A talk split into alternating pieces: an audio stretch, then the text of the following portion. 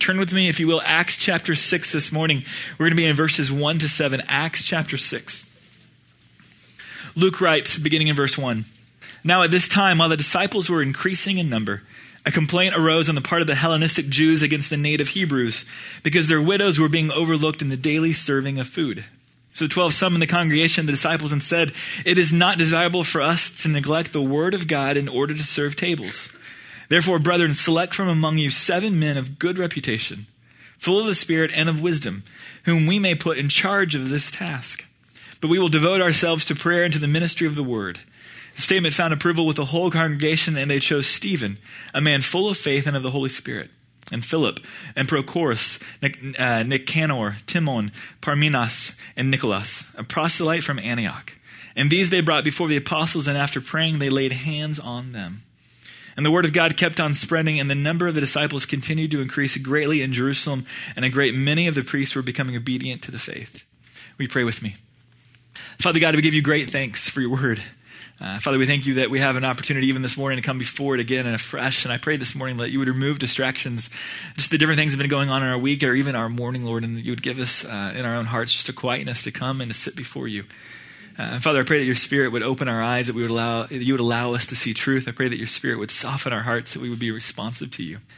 And I pray this morning, Lord, that you would begin to unfold for us, for many of us, a dream or a burden or, or something that you would have us to commit our lives to as we serve and as we give our lives away. Father, I thank you for what you're making and how you're changing us, Lord. And I pray this morning as we open your word that you, in a fresh way, would allow us to see your Son, Jesus Christ. That we'd see him in all of his glory, that we'd see him as he moves and as he leads through his church and through his people. And I pray this morning, Lord, that you would allow us to hear his voice in a fresh way this morning, Lord. Father, we ask you these things this morning through your Son and by your Spirit. Amen.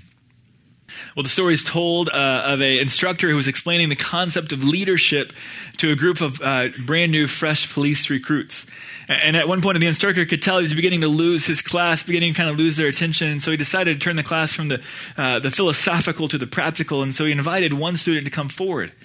And as the student came forward, he handed that student a piece of paper. And on that piece of paper, uh, the student read these simple words that said, You are in charge now. And I want you to get all of the students out of the class without causing a panic. And so the student read the deal, kind of felt bewildered, didn't really know what to say didn't really know what to do, kind of froze up, and he just handed the piece of paper back to the instructor and he went back and sat down in his chair. So the instructor then invited a second student to come forward, and the student came forward again. The instructor handed him the piece of paper. The student read it again, same instructions.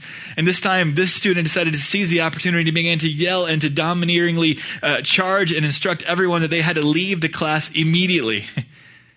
not one student moved, not one student got up. So this student went again and sat back down in his seat. And a third student then was invited, and he came forward.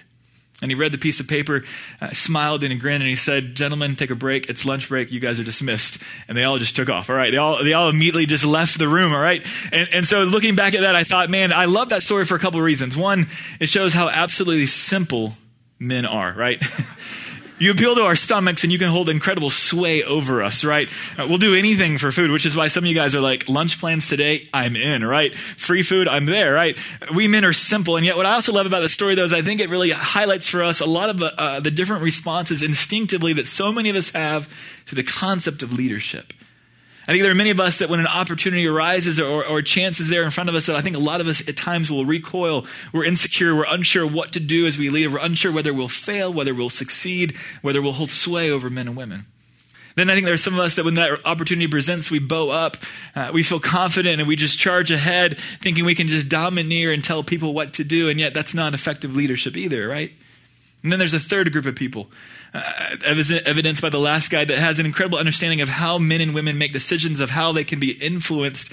And, and if anything, they are a master manipulator, but not necessarily a good leader. What I want to do this morning as we look at Acts chapter 6 is really delve into that topic. Uh, one of my favorite movies is My Big Fat Greek Wedding, and I think of uh, the wife in that movie uh, who will say of her husband that he is the head but I'm the neck that turns the head, right?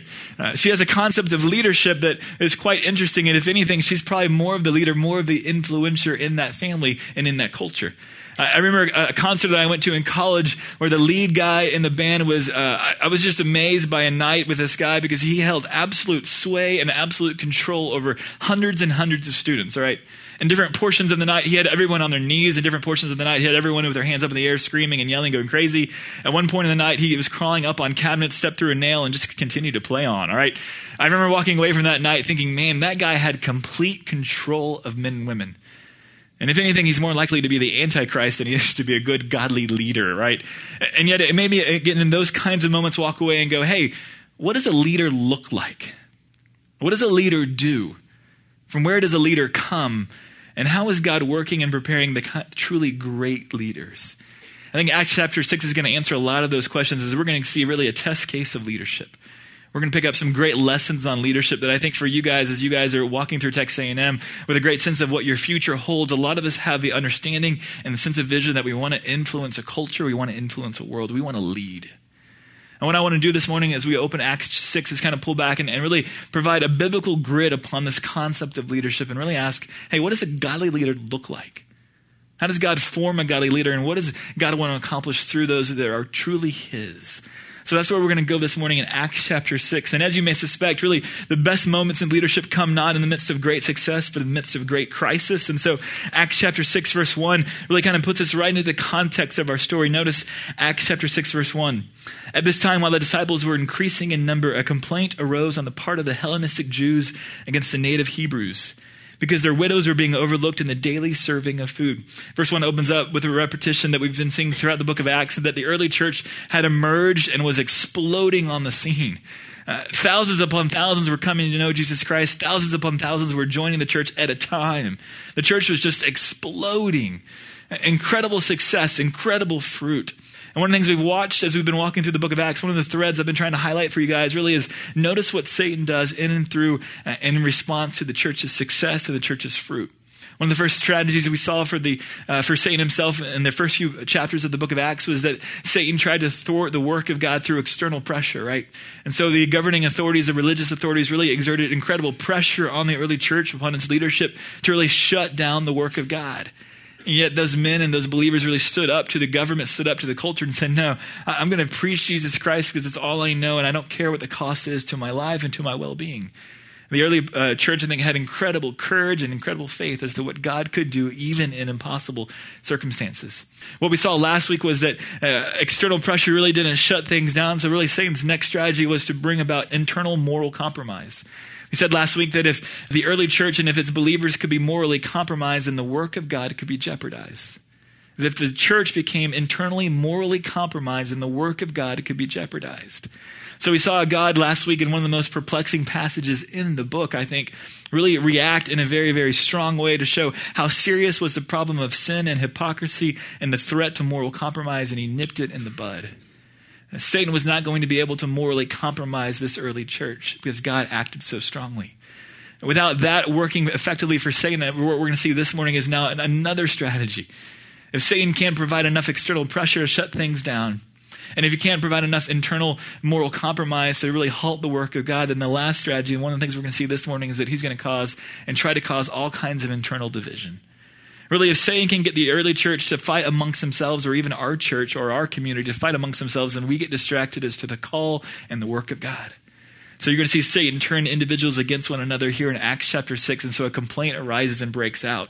It's really interesting if you look at the complaint, particularly, I want you guys to notice that really in the midst of growth, there is great challenge. And we're going to get a complaint that's going to arise as the early church really begins to, in a sense, turn on itself, right? Uh, there's two parties, particularly in this complaint, that really break out and begin to rub against one another.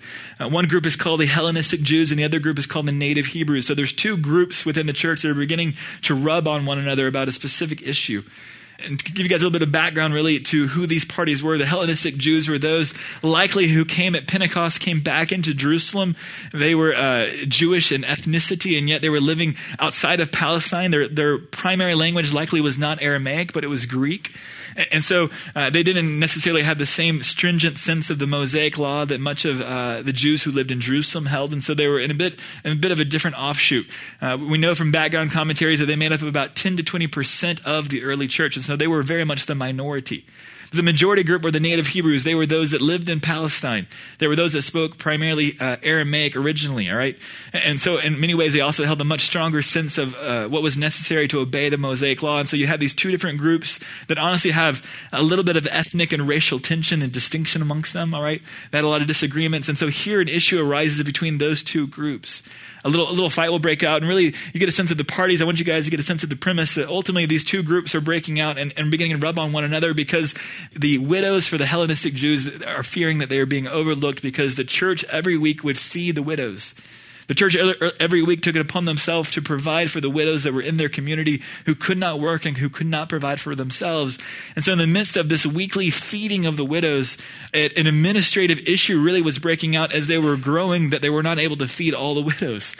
There wasn't people who were actually in charge of or tasked with or providing oversight to this process. And so all of a sudden something's beginning to break out. There's beginning to be a bit of tension. And I think because there's some ethnic angles to it, it was potentially combustible and potentially explosive. So you're going to see the apostles, I think, in great wisdom react to this. But what I want you guys to notice about this issue, though, is I think primarily it wasn't that big of a deal. It was merely administrative, and I think in some level merely innocent because they were growing so fast they just couldn't take care of all the little details. In fact, I think the apostles are going to be incredibly wise here in a minute because they're going to realize that this issue is not that large. In fact, in the midst of this issue, they're going to realize that there's a great opportunity in the midst of this challenge, right? Their growth had led to a challenge administratively, but in this challenge, the apostles are going to realize there's a great opportunity here. The first thing they're going to do in their response, I think, is they're going to validate all the parties that are part of this conflict. Notice, notice verse 2. So the twelve summoned the congregation of the disciples, and they said, It is not desirable for us to neglect the word of God in order to serve tables. First thing I want you guys to notice, though, is that in the midst of this conflict that arises, they gather everybody together. They don't see this as just some nuisance or as some small little issue, that it's big enough to them that they gather everybody together. But why was it that big? If it's just a feeding of, of widows, and so if the Hellenistic Jews were only 10 to 20% of the community, and the widows within that 10 to 20% were probably really, really small, and so this is a really small issue in terms of who it's affecting. and yet the apostles realize that it's really a bit and parcel of something much larger. The issue is not whether these widows are getting fed, the issue is whether these widows are valuable to the community and whether particularly those that were of Hellenistic origin, the 10 to 20%, the minority as to whether they were valuable, as to whether they were necessary and even wanted in the community. Uh, back in May, uh, Marcy and I had a little baby boy named Coulter, and uh, this is us coming home from the hospital with him. And so we had him on May 1st. We spent three long nights in the hospital. All right, um, I slept on a chair which was just awful. All right, my wife had a baby, which is a much bigger deal, right? Um, but it was just it was just a long three nights. All right, and so the next morning when we finally got to go home, man, I was just so excited to go home, so excited to bring Colt home, so excited to be together as a family. And Caroline came up that morning and she was kind of having some problems. All right, and so uh, Caroline began to inform us that she didn't really want Colt to come home. That that maybe Colt should just stay in the hospital, right? Or maybe he should live somewhere else, but she really wasn't very fond of him coming to her house, right? She was having some adjustment issues, all right? And so it kind of presented itself in a bit of an awkward way. When she came up to the hospital, we eventually finally get all of our stuff packed. We're eventually going to leave and take Colt out of the hospital. And she was bent on being able to help hold his car seat, all right? And so what should have been a two to three minute quick stroller ride out of the hospital took about 10 to 15 minutes because at every step she wanted to help hold him and help carry him out of the hospital. All right, and so we're bumping into furniture, we're bumping into walls, we're bumping into people. I'm having to lean over, my back is killing me. I just want to be home. I'm just getting impatient. And it struck me that for Caroline, this wasn't at all about a car seat, right? For her, she was really wrestling with what is my place in this new family, right? Am I needed? Am I helpful? Am I valuable? Am I still loved? So for the next 10 days, we would have all kinds of uh, flame out moments where she would have to figure that out that yes, she is still loved, right? And we would have discipline issues. We had to help her figure out through that. But what we realized over and over again was that in the midst of these small little explosions she would have over the next 10 days, that if we really took the issue as what was on the surface, we were missing really the uh, fundamental underlying issue. It wasn't about car seats. It wasn't about eating all of her food. It wasn't about bedtimes. For her, it was about, hey, am I needed and am I still valuable in this family? And ultimately, we bypass all the superficial stuff because we realize what was the ultimate primary issue. And I think for the early church, the apostles were incredibly wise because they realized in the midst of this challenge, it wasn't about food. It was about a small group who was wondering, Am I needed? Am I even worthwhile? Am I even noticed in this community that's growing? I think for a lot of you guys, may have felt that way even at church at times, right? Hey, do people notice me? do people even know I'm here? Am I needed here in this community, or am I just window dressing that's just here on Sunday mornings? Ultimately, I love what the apostles do because they'll re- realize that this is a fundamental issue for this group and for the church at large. And so they will gather everybody together to validate for this group that, yes, you are valuable.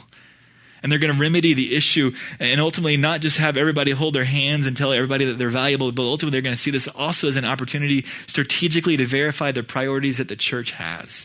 Notice that they gather everybody together and they say to the congregation, they say, it is not desirable for us to neglect the word of God in order to serve tables. What was their attitude toward the issue? What do you guys think? I think ultimately, I think it's easy at the surface of that reading to say the apostles thought this was just silly. Let's just have someone else take care of this. Let's just get this off my plate. And you get this real sense that maybe the apostles were kind of snooty. They were kind of looking down. Of I'm not really, I'm kind of above this, right? Uh, I, I, don't really need to be involved with this. Let me just see if someone else can take care of this. And yet, I think what's really interesting in verse 2, really, as the apostles are speaking, is not that they're saying that they're above this, but what they're ultimately saying to the church is here are the priorities for us. They recognize that they have been called by God to a task that they cannot divert from, all right? So they're going to say, in terms of what God has desired for us, what is desirable for God, it is not permitted for us to depart from the Word of God itself and also from prayer, he'll say in verse 4. So instead, what's going to happen is they verify these priorities, is they're going to affirm that for the church and for the apostles, that spiritual needs were vital. That it was very significant that the apostles were devoted to prayer and to the Word of God so that men and women's spiritual needs would be met. But the apostles, even though they will recognize limitations in what they've been called to, they will clearly affirm that for the church is not to be concerned just about spiritual needs. That's why he'll say in verse 3, notice they go on and say, Therefore, brethren, select from among you seven men of good reputation full of the Spirit and of wisdom, whom we may put in charge of this task. And so, though the apostles draw a line and say, hey, if this isn't exactly what God has called us to, the apostles will draw a line and say, this is, though, what the church has been called to. The church has been called to not just spiritual needs, but physical needs as well. Not just to the word of God, but even to the feeding of widows and to those that have been overlooked. I think by and large in our day and time, a lot of us, I'd say, for a lot of our Bible churches like ours, we're really good at the Word of God and spiritual needs, but we're often not very good at the physical needs. I think even for our church, I think uh, if you guys were in main service this morning, you guys got to hear about a lot of the ministries to physical needs that our church is involved with, that we're partnered with in our community. Because I think a lot of the times those things that we are actually involved with are not very visible to you guys on a Sunday morning. So I know a lot of you guys are involved with Youth Impact, which is our ministry to inner city youths that are disadvantaged here in town. 150 students are part of that every week. Huge, vital ministry to our community that is, that is ministering not just to spiritual needs, but also to physical needs. And so the apostles recognize hey, in terms of the priorities for the church, spiritual and physical. It's not either or. The apostles will say, though, for us, it is either or because God has called us to something unique. And yet, really, the, the primary opportunity that the apostles recognize in this moment, in the midst of this conflict, is this not just to hold hands and tell everybody that they're valuable, and not just to verify priorities, but ultimately that it is an opportunity to empower new leaders. As the early church is growing, they cannot keep up with the needs that are within their community and outside of their community. And ultimately, the apostles are not going to hold everything to themselves. They're going to see in this an incredible opportunity to gather everybody together and challenge the congregation to step up. That as the church has grown, there's a huge need for new leaders to emerge. And so, one of the things I love about the story really is you see uh, that I think leadership in the church functions in a very different way than every other arena of life. I think in business, in school, in every other arena of life, we see this great CEO, this great primary leader who holds all power and who's over everybody. But one of the things you see over and over again in the New Testament, speaking of the church and the people of God, as the church has been composed and told to run and told to function, is that leadership is never singular. Leadership is always plural. That when God appoints leadership to his church, it is always a plurality of leadership. There is not one tycoon who determines everything. That leadership is always shared, is shared at the highest level, and it's shared everywhere all the way through. Uh, I love the story of the sandhill crane that they'll fly thousands of miles before winter. And one of the things they do is they fly in a V formation for thousands of miles, is that they will rotate leadership in the front of that V formation. So it's never just one bird at the very front for thousands of miles who's, who's taking the greatest burden of that flight, but they'll rotate leadership because that role is shared amongst that group of cranes. I think it's a great picture, really, for what the church is meant to be that we are meant to share leadership. Leadership is not just for the few, it is for the many. Leadership is not just of a singular nature, it is of a plural nature. That really the church functions through leadership in a way that we often do not see in many other settings that we look at in our world and in our culture. That ultimately something is happening here that is of a very distinct nature. And one of the things I love as we look at this story, particularly, is that we get to see really how leaders are formed not just what they do, but ultimately their background, their foundation, and how they're made. And so, really, as we look at the making of a leader, Luke is going to give us, and the apostles will give us really a set of primary uh, requirements for what the kinds of leaders that God is making. And the first thing that we really see over and over again is that the primary concern God has for the leaders that he will appoint is tested character that the first thing that God is looking for over and over again is tested character. Notice the apostles say it like this that when you appoint seven men, look for men of good reputation. Not just that they had character, but they had character that had been tested and been demonstrated. I think as we think about leadership, I don't know that character is the first thing that we think of. But as you look at 1 Timothy 3, as you look at Titus 1, as you look at these passages on elders and leaders in the church, the character is always the foundational and the primary focus. Character is essential. And I think character really becomes the foundation piece upon which every leader stands. And it's really interesting, I think, as we look through our scripture and even as we begin to look at our culture at large today, I think character is becoming a more and more vital and more and more visible aspect of the leader. That ultimately, I think the leader really, his limit in terms of his scope, of his influence, and his impact is always going to be limited not by his skill set and his experience, but by his character. Character is foundational to the life of the leader. In fact, Abraham Lincoln has said it like this that nearly all men can stand adversity, but if you want to test a man's character, give him power. That ultimately, when you and I have an opportunity to step into leadership, it becomes a great testing spot for our character. And if our character will fail, then it becomes the primary, I think, limiter to the kind of impact a leader can have. And you, I think you and I got a great picture of this even this weekend as the University of Arkansas visited us and got shellacked by our beloved Aggies, right? 58 to 10 yesterday, right? Um, and as they showed up, really, uh, if you guys have been tracking their story this semester, they were a top 10 team as they started the year. Top 10 team. And they have fallen from grace incredibly to a large measure. But what happened? I think really, I, I, don't know that you can trace it to anything just in this fall, but I think you have to trace it all the way back to the summer.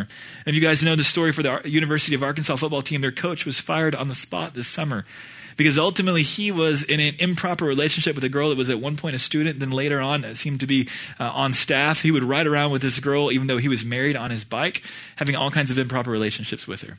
He would get in a wreck, I think, with her on his bike and then lie to the media and to the public about it. And eventually he would be dismissed from his space as the head football coach of the University of Arkansas. Bobby Petrino was an incredibly talented football coach. His issue was not skill set, it was not capability. Fact, the University of Arkansas, in, in the, one of the hardest football conferences, was doing fairly well. They were even slated this year to be top 10, right?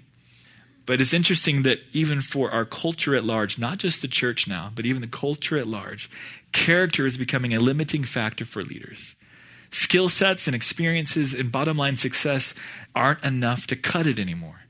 Character is vital and character is essential, not just in Titus 1, 1 Timothy 3, and Acts 6. Character is essential in every arena of leadership that you will step and that you will pursue and that you will consider. Let me just say, I think character really is the foundation piece to your pursuit and to God's forming you in the ability and the hopes that you will one day serve and lead in some kind of context, wherever that may be. So I want to ask you very simply this morning what kind of character do you possess? What kind of character do you possess? When no one's watching, and when no one knows, what do you do? Who are you? Are you one person when people are watching and another person when no one's watching? Who are you when no one's around? Because that is your true reality of your character. And it is that character that eventually cannot be hidden, but eventually will be shown even in public. Secondly, let me ask as you guys think about leadership, whether it's within a church setting or even contrary or our, not contrary, but outside of our setting, uh, what do you th- see to be as the most primary foundation piece for a leader? Is it skills? Is it experience? Or is it character? I think it's not coincidence that the New Testament will every time first run to this concept of character as God shapes and as He forms a leader because it is vital. Men will not, men and women will not follow anyone who is not true to who they are. If they're phony, if they're contrary to reality, if they're presenting something that is not true, it is always going to disable them and always, in a sense, uh, handicap them as they lead. I think this issue of integrity, this issue of character is vital. Second thing, though, is I think that kind of character, though, isn't just equipped, it isn't just formed accidentally. Notice the second thing that uh, the apostles say is as you look for seven men, look for men of good reputation, but also those that are full of the Spirit and of wisdom. I think it's not just those of tested character, but those of proven spirituality, because the kind of character that a leader needs is one that they cannot do any through any kind of self help book. Kind of character that a leader needs is the kind that the Spirit of God can come and transform and grow and build afresh. And ultimately, as you and I are exposed to the Word of God and as that kind of character is shaped in us, we're also being grown and shaped to see the world as God sees it. And we're growing in wisdom to be able to lead and to be able to see as God sees, not as humanity and as our culture sees. And it is the kind of leader that has a character that's been shaped by God and has a kind of wisdom that has been shaped by His Word that is posed and is ready to make the biggest impact on our world and our culture that is possible. It is a kind of leader that has a tested character and a demonstrated uh, spirituality. And then lastly, I think that approaches it as a servant leader. Notice at the end of verse 3 that they're full of the spirit and of wisdom, whom we may put in charge of this task. It's interesting that the apostles will take their authority and they will, they will, in a sense, push it down to put others in charge of responsibilities. One of the things I think is really fascinating about this story, though, is think about the task that they were put in charge of. This was not a glorious task, right? They're being put in charge of the feeding of a few widows in the congregation where no one would have noticed, no one would have been patting on backs. It was a very, very meager role. this wasn't what many were likely trying to aspire to, right? But, but seven men will be chosen for a task that no one probably necessarily wanted, but because they were willing, because they were humble, they would serve when no one was looking, where no one cared, where no one was patting people on backs. These guys really, I think, approached ministry and approached leadership really with the mindset of, of humility and the mindset to serve. In fact, it's no coincidence that I think this concept of service is all the way through chapter 6. Notice back to verse 1. The early church was growing, but a complaint breaks out because their widows were being overlooked in the daily serving of food. Again, there was a need for someone to serve. Verse 2 The twelve summoned the congregation of the disciples and said, It is not desirable for us to neglect the word of God in order to serve tables. The theme of service is over and over throughout the section. Even verse 4, speaking of the apostles themselves, they say, But we will devote ourselves to prayer and to the ministry of the word. Ministry there could be translated, it's the same Greek word for service. That it wasn't just these seven that will be appointed in a minute to feed and to serve the widows, but even the apostles themselves see their role of leadership as one of service. They are there to serve the word of God to people. These others will serve food to widows. They were seeing themselves as those who were serve the word of God to others, whether it, whether they were at the top or whether they were just stepping into leadership. They were all in a role of service and of ministry, right? I think as we think about leadership, uh, I think we often approach it with the wrong lens and the wrong attitude. That ultimately, what leadership is, even at the largest levels, is an opportunity to serve at the largest levels.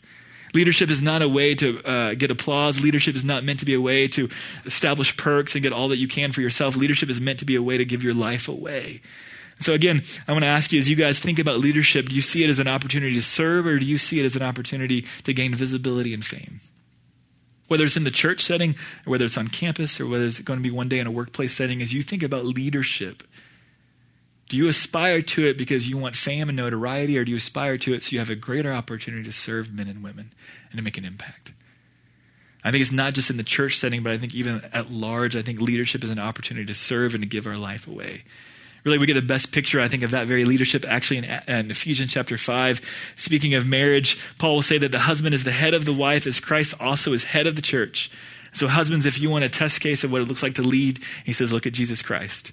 So, husbands, love your wives just as Christ also loved the church and gave himself up for her so that he might sanctify her, having cleansed her.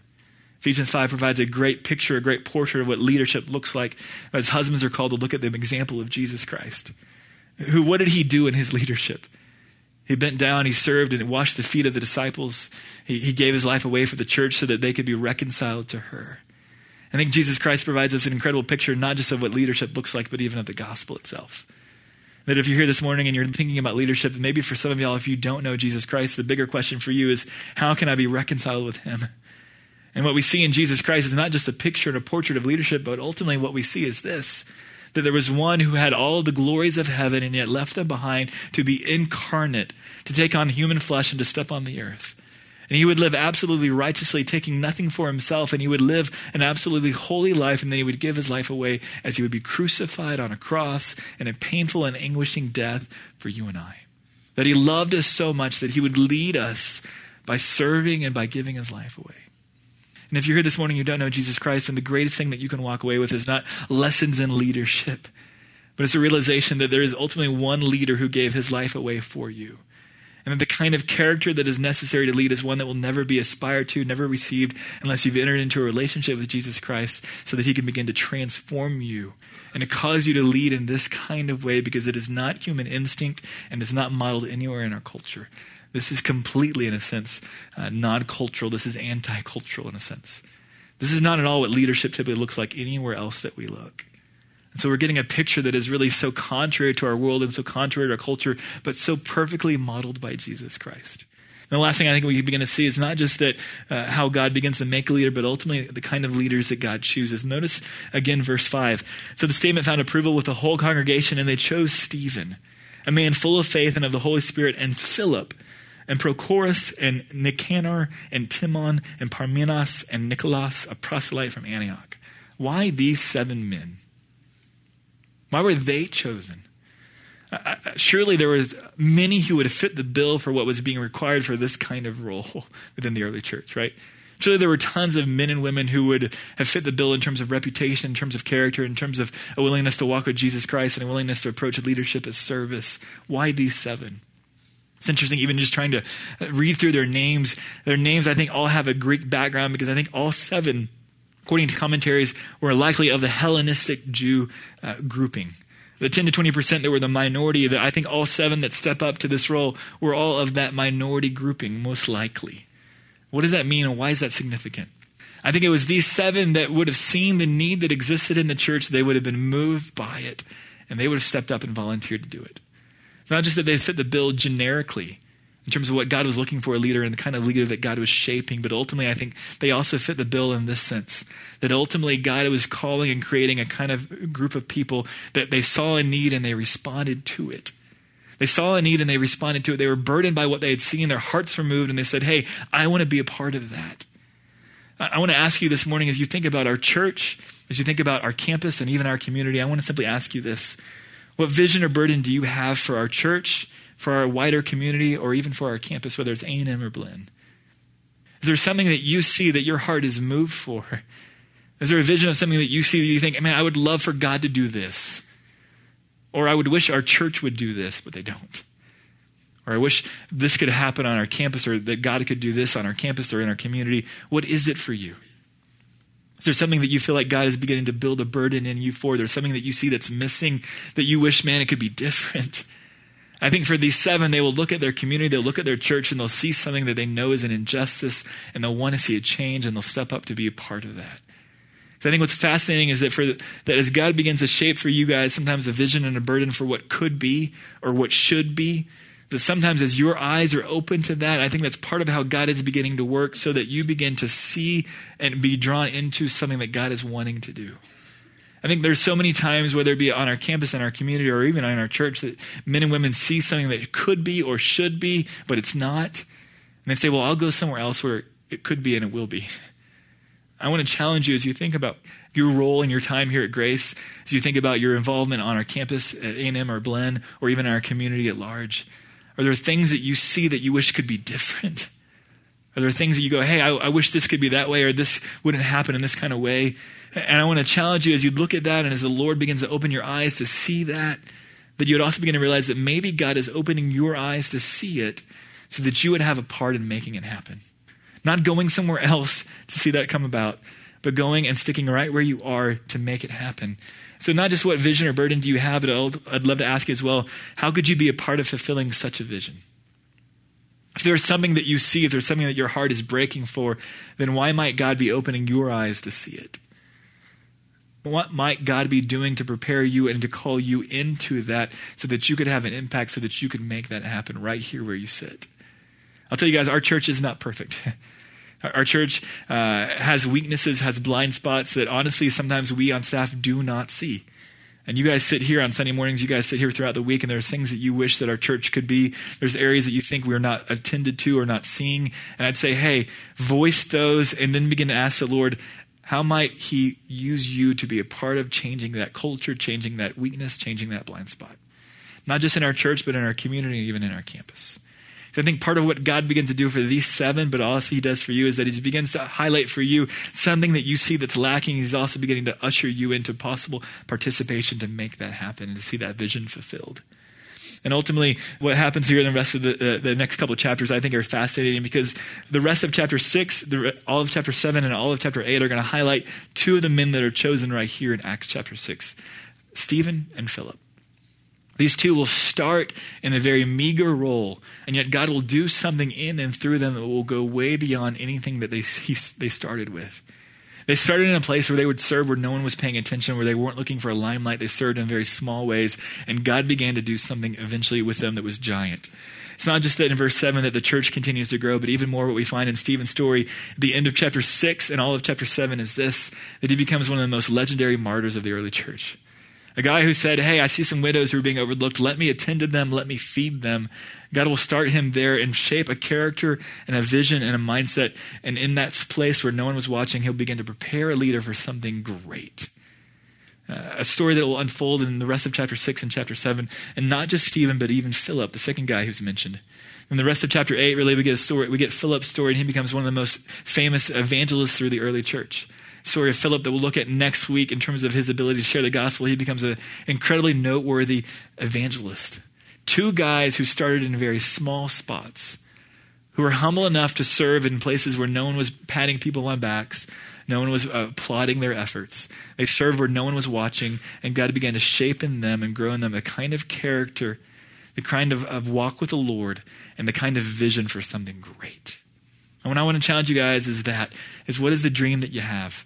one of the favorite things I love to do is to read autobiographies of, of men and women who have accomplished great things. I had a chance back uh, this summer to read Martin Luther's biography. It was just amazing, incredibly fascinating character. Uh, uh, even right now, I uh, working through and beginning to read a little bit of John Adams' biography, incredible story on leadership. And one of the things I love about these stories is seeing how God shapes these men and women, how God uses them, and how He begins how He begins with them. And one of the uh, stories that we read a few years ago, even as a staff, was the story of George Mueller and his autobiography. Uh, it was a guy who, by the age of 14, was almost being arrested multiple times because he was drinking and he was gambling and he was stealing. All right, the guy had just was a mess. So his parents end up sending him off to a boarding school where God grabs a hold of his life and begins to shape and begin to transform him. And then eventually, as he leaves that place with a heart for the Lord, he begins to uh, have his eyes open to his culture and he begins to have a vision for the desire to, to minister to girls and orphans who have lost their parents. And so he and his wife, in their own home, because all they have, they end up opening their home and making it into an orphanage, all right? And eventually, in that first year, 30 girls end up coming in. And eventually that orphanage would grow. 30 would become 130, which would become 300, obviously not all in their home. uh, but they would eventually grow that orphanage where by the time that Mueller died, he had ministered to over 10,000 orphans in Bristol. They just knew him as the guardian of Bristol's orphans. He just had a vision that God began to grow bigger and bigger, and God began to do something with a guy who had great faith, great humility, that thought that God could do anything if he just prayed for it. It's fascinating. Uh, he wouldn't just open orphanages, but he'd open up even 117 schools that would educate over 120,000 students and kids in the Christian faith. What God accomplished with this man that started in a very meager place is something that we could never have imagined. And one of the reasons why we as a church love doing college ministry, love seeing you guys really as this strategic part of our church because you guys are going to go out and accomplish great things is that you guys are starting in a spot where you guys are open to the Lord to see whatever it is He would do in your lives. You guys are in a place where no one's watching, no one knows you guys. God is in this plot having an opportunity to shape your character, to shape your walk with Him. And in the beginning, I think for many of you, beginning to shape a vision for what He wants to do with your life. And let me encourage you in the midst of whatever dreams and visions you may have, in the midst of however large they may be, don't be unwilling to serve in little places. Because it's in those little places that I think God begins to work in the most significant of ways to prepare you for something even greater. Ultimately, I, think for a lot of us, as we even think about our own church, Grace Bible, the reason why we built Southwood as a campus, the reason why we went to a, what is known as a multi site deal. If you've ever been to our Anderson campus, we are, in a sense, two campuses and yet one church. We, we wanted to grow in this kind of way because we wanted to maximize the opportunities for leadership. Many churches just went off the highway and built a bigger church that had a bigger room where one leader continued to lead. And yet, ultimately, what we wanted to do is we built this place, and as we went to a multi site idea, was we wanted to maximize the opportunities for you guys as students to lead. Not just in one bigger room and one bigger church, but in a place where you guys could step up, be known, and have an impact and to lead. So I want to ask you, as you guys have been here at this church, maybe this is your first Sunday, or maybe this is your hundredth Sunday, especially if you're maybe a six year senior, right? I, I don't know where you are in that, all right?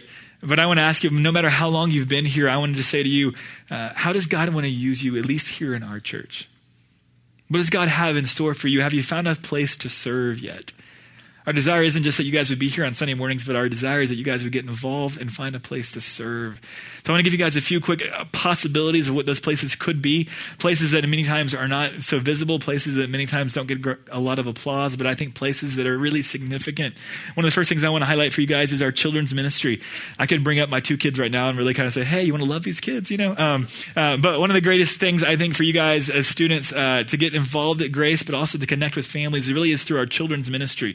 And so every Sunday morning at 9:15 and 11 they have from babies all the way up to 6th grade that you guys can have an opportunity to not just hold a baby, but to teach a kid, to teach him about Jesus and to walk with him and to show him what it looks like to know and to love Jesus. You guys have an opportunity uh, in a way that sometimes parents don't because you were that cool kid, all right?